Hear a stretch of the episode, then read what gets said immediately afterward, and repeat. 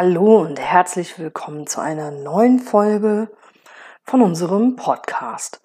Heute lese ich euch einen Artikel aus der deutschen Stimme August 22 vor. Geschrieben hat den Artikel Sascha Rossmüller.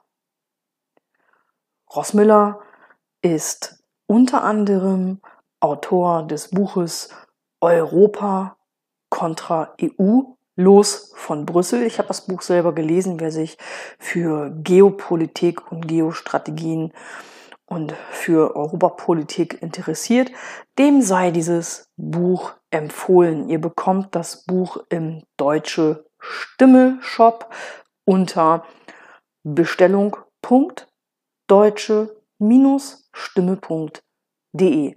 Lohnt sich. Könnt ihr euch guten Gewissens kaufen. Rette sich wer kann. Die EU-Mitgliedschaft ist mitnichten unumkehrbar, sagt Rossmüller.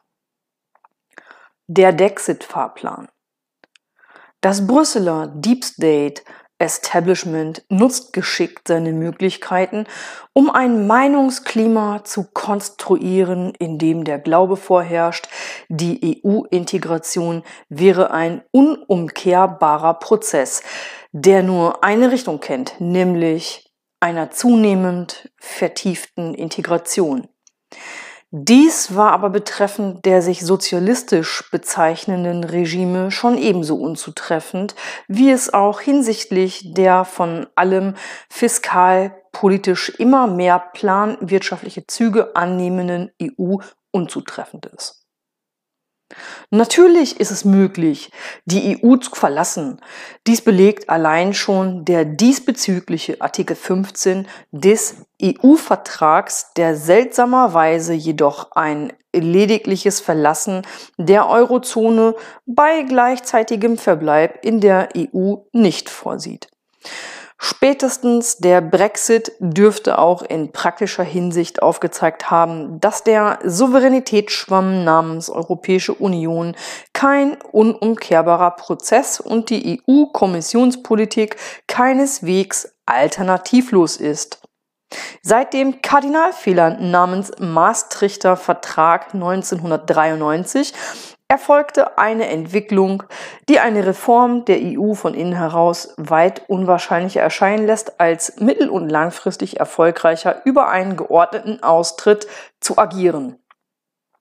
Angesichts der kulminierenden Probleme einer seit vielen Jahren im permanenten Krisenmodus befindlichen EU spricht es auch nicht zwingend für die Exzellenz unserer führenden politischen Klasse, dass sich kaum Freidenker fanden, die außerhalb der Maastricht- und Lissabon-Schemata zu denken in der Lage waren, um einen Plan B im Falle eines endgültigen Scheiterns des Brüsseler Projekts in der Schublade zu haben.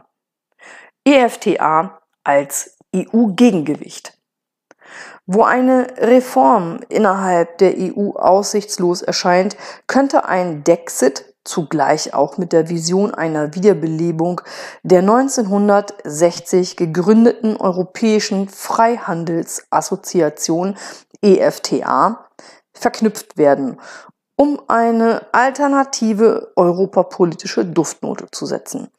EFTA-Ziel waren eine Vertiefung des Handels und der wirtschaftlichen Zusammenarbeit als in ihrem Anwendungsbereich begrenzte Freihandelszone ohne tiefergreifende politische Ziele. Insofern hätte die EFTA ein Gegengewicht zur heutigen EU darstellen können, wären nicht ab 1973 zahlreiche EFTA-Mitglieder zu damaligen EWG übergetreten, die bedauerlicherweise infolge mehrerer Sündenfälle zur EG mutierte und später zur heutigen EU degenerierte. Bereits im Zuge des Brexit erinnerte man sich wieder an die EFTA und selbst aus Kreisen der traditionell auf ihre Eigenständigkeit bedachten Schweiz wurden Gedankenspiele einer EFTA 2.0 gewagt, um eventuell zusammen mit Großbritannien ein Gegengewicht zur EU zu bilden. Was ein Dexit-Prozedere an sich beträfe, müsste Selbstreden nach regierungsinternen sorgfältigen Vorbereitungen dem Europäischen Rat die Austrittsabsicht mitgeteilt werden, mit dem auch die Verhandlungen über die Einzelheiten des Austritts sowie die künftigen Beziehungen zu führen wären. Hierfür sind regulär zwei Jahre vorgesehen. Jedoch kann diese Frist auch verlängert werden. Allerdings könnte ein Austrittsabkommen ohne die Zustimmung des EU-Parlaments nicht in Kraft treten. Ein gegebenenfalls No-Deal-Szenario wäre aber für die Rest-EU nicht weniger eine Herausforderung als für Deutschland, weshalb davon auszugehen ist, dass die EU im Eigeninteresse allzu starke Friktionen vermeiden würde. Selbst ein solches No-Deal-Szenario würde jedoch längst keinen rechtsfreien Raum oder Komplettabbruch sämtlicher Beziehungen bedeuten, sondern Beziehungen auf Grundlage der WTO-Bestimmungen nach sich ziehen. Aus praktischer Sicht sollten in der erwähnten Übergangsphase eines Austritts im Zuge des Verhandlungsverlaufs gesetzgeberisch parallel ebenso auf den WTO-Rahmen Gesetzentwürfe erarbeitet werden. Nicht zuletzt würde dies die eigene Verhandlungsposition stärken. Harmonischer Transformationsprozess. Im Sinne eines harmonischen Transformationsprozesses könnte man den Gesetzgebungsprozess grundsätzlich so gestalten, bestehende unmittelbare und mittelbare EU-Regelungen so lange in Kraft zu lassen, bis eine nationale Regelung erfolgt ist, um Rechtsunklarheiten auszuschließen. Begünstigt von EU-Förderungen, die im Falle eines Dexit um die Finanzierung ihrer Projekten, Projekte fürchten, könnte problemlos eine Planungssicherheit gewährt werden, da es aus der vormaligen Situation eines EU-Nettozahlers heraus ein leichtes wäre, diese, diesen entsprechenden Finanzierungsgarantien über die zugrunde gelegene Förderungsperiode zu garantieren, da ja die bisherigen EU-Beitragszahlungen im Falle Deutschlands Nettozahlungen immerhin jährlich zweistellige Milliardenbereiche nun zu selbstbestimmten Verwendungen im Inland zur Verfügung stünden.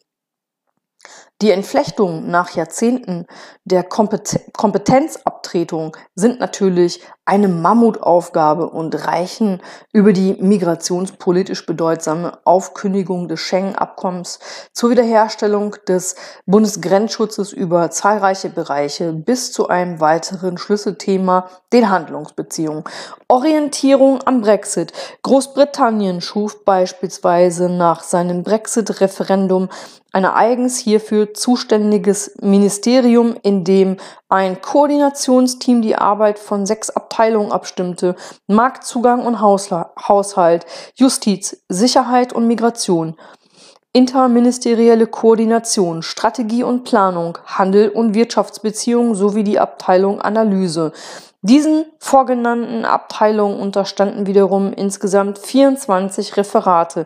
Eine Einbindung bei der Abteilungs- und Referatszusammenstellung von maßgeblichen Vertretern der Außenhandelskammern der Ämter für Wirtschaft und Ausfuhrkontrolle der Spitzen- und Branchenverbände der Wirtschaft, insbesondere auch der Versicherungswirtschaft sowie der Berufsverbände und Gewerkschaften, müsste selbstredend ins Auge gefasst werden. Unbestritten wäre dies ein gewaltiger administrativer Akt. Allerdings ließen sich im Gegenzug einige heutige Referate für Genderangelegenheiten und GBTBQ plus Halluzinationen und ähnlich unproduktive Einrichtungen einstellen. Währungsumstellung. Ein Problem hatten die Briten beim Verlassen der EU nicht, mit dem Deutschland konfrontiert wäre, da wir auch Mitglied der Eurozone sind. Allen Konstruktionsfehlern der Eurozone zum Trotz wäre die Währungsumstellung im Zuge einer Rückkehr zur Nationalwährung eine Aufgabe, bei der besondere Expertise gefragt ist, wenngleich es wahrscheinlich nicht die erste Währungsunion in der europäischen Wirtschaftsgeschichte wäre, die wieder aufgelöst wurde. Das Bundesverfassungsgericht hat am 12. Oktober 1993 in seinem sogenannten Maastricht-Urteil die heutige Währungsunion ohnehin nur unter den Bedingungen einer Stabilitätsgemeinschaft für grundgesetzkonform erklärt und dabei als Ultima Ratio ausdrücklich die Möglichkeit offen gehalten, beim Scheitern besagter Stabilitätsgemeinschaft und nichts anderes stellt der permanente Bruch der Konvergenzkriterien aus Artikel 126 AEUV dar, auch wieder aus der Währungsunion auszuscheiden. Damit brachte das höchste deutsche Gericht unzweifelhaft zum Ausdruck eine Rückkehr zu einer souveränen Nationalwährung sowohl für möglich als auch für legitim zu halten. Auch Professor Hans-Werner Sinn war beispielsweise nur einer der renommierten Namen, der sich während der sogenannten Griechenland-Krise dafür aussprach, dass Griechenland wenigstens temporär die Währungsunion verlassen sollte. Dies impliziert ebenso, dass die Fachleute um die prinzipielle Umsetzbarkeit eines Verlassens der Eurozone wissen. Umtauschberechtigung gemäß Steuersitz. Hierzu ist vorab festzustellen, dass die nationalen Zentralbanken Anteilseigner der EZB sind nicht umgekehrt und nach wie vor über ausreichend administrative und institutionelle Autonomie verfügen, um prinzipiell selbst tätig handlungsfähig zu sein. Ein Übergang zur Nationalwährung wäre gegebenenfalls auch schrittweise denkbar, beispielsweise über eine temporäre Parallelwährung unter Umständen anfänglich über handelbare Papiere, mit denen der Staat Rechnungen begleicht und Sozialleistungen gewährt. Für derartige Maßnahmen gibt es einige erfolgreiche historische Beispiele. Die Umtauschberechtigung beim Einführung der neuen Nationalwährung, ob wieder Deutsche D-Mark genannt oder anders, könnte an Personen mit Steuersitz in Deutschland gebunden werden. Wiederum, um allzu volatile Devisenschwankungen zu vermeiden, wäre über eine temporäre Anlehnung an die ehemalige EWS-Systematik nachzudenken. An dieser Stelle sei bemerkt, dass es auch bei den sogenannten Wechselkursmechanismus 2 gibt, demzufolge beispielsweise der dänischen Krone eine 2,5-prozentige Schwankung um den bilateralen Leitkurs ermöglicht wird. Allerdings würde eine starke Aufwertung der Nationalwährung eine Entschuldigung bei in Euro gezeichneter Altschulden bedeuten. Alles in allem bleibt festzuhalten, dass es zu suggerieren, die EU-Mitgliedschaft wäre ein unumkehrbarer Prozess, eine Fake-Behauptung ist. Vorwärts immer, rückwärts nimmer, postulierte auch Erich Honecker noch bis zu seinem politischen Ende. Eine Nation, die den Willen hat, ihre Souveränität wieder, wiederherzustellen, wird dies ohne Wenn und Aber auch gelingen. So Sascha Rossmüller. Ich bedanke mich bei den Zuhörern und freue mich auf die nächste Folge vom Deutsche Stimme Podcast.